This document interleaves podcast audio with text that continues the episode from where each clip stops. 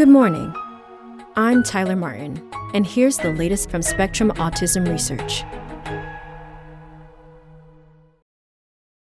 No link between epidurals and autism, two studies confirm. By Laura Dattaro. The epidural anesthesia commonly given to pregnant people during labor is not linked to autism in children, according to two studies published today in the Journal of the American Medical Association. The results contradict a study published last October that seemingly connected epidurals among women in California to a slightly increased chance of autism in their children. That study drew widespread criticism and concern from researchers and professional medical societies for its failure to account for confounding factors, such as a family history of psychiatric conditions. In April, a follow up study in Manitoba, Canada, that controlled for some additional factors found no such association. There really is no solid evidence from any of the studies, actually, that epidural labor analgesia causes autism says Cynthia Wong, professor of anesthesia at the University of Iowa in Iowa City, who co wrote a commentary accompanying the new studies. I don't think either clinicians or parents at this point in time need to take that consideration into account. The two new studies probe the connection further using different populations and statistical methods. In one, researchers examined the health records of 388,254 children born in British Columbia, Canada from 2000 to 2014. Because British Columbia has a central autism assessment network, the majority of children in the study went through the same screening and diagnostic process, which is not true for participants in the earlier studies. About 1.5% of the Canadian children exposed to an epidural went on to be diagnosed with autism, compared with 1.3% of unexposed children, suggesting a small association.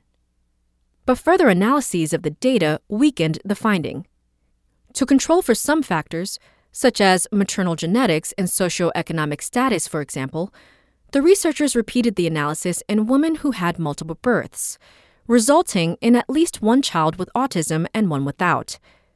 The women were not more likely to have had an epidural while delivering the autistic child than the non autistic one, they found. Making adjustments. In another study, researchers analyzed data from 479,178 children born in Denmark from 2006 through 2013. Unlike the other three studies, this analysis controlled for family history of autism and maternal psychiatric history, both of which are linked to an increased likelihood of autism. The researchers found no significant association between autism and epidurals. Assessing this link provides an excellent example of why confounders are almost always essential to address in an observational study, says Anders Mikkelsen, an obstetrician and doctoral student at Copenhagen University Hospital, Rigshospitalet, in Denmark, and lead investigator on the Danish study.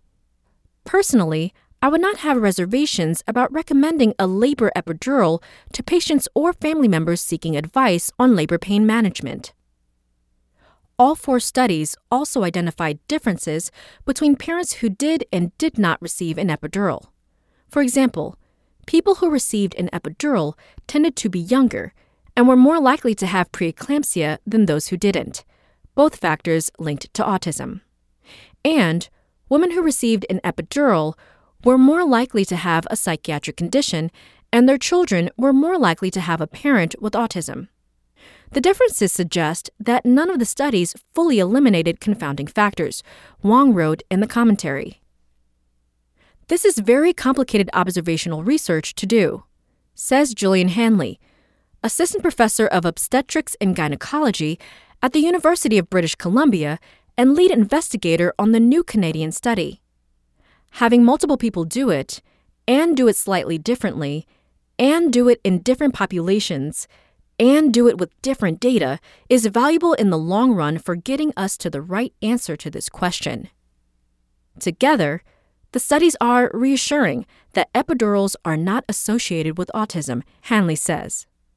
Still, she says, researchers should attempt to work out which confounding factors lead to both use of epidural anesthesia and increased rates of autism diagnoses. We owe it to women to try to sort this out, Hanley says. That's all for today. Check back on Friday for more content from Spectrum Autism Research or go to spectrumnews.org.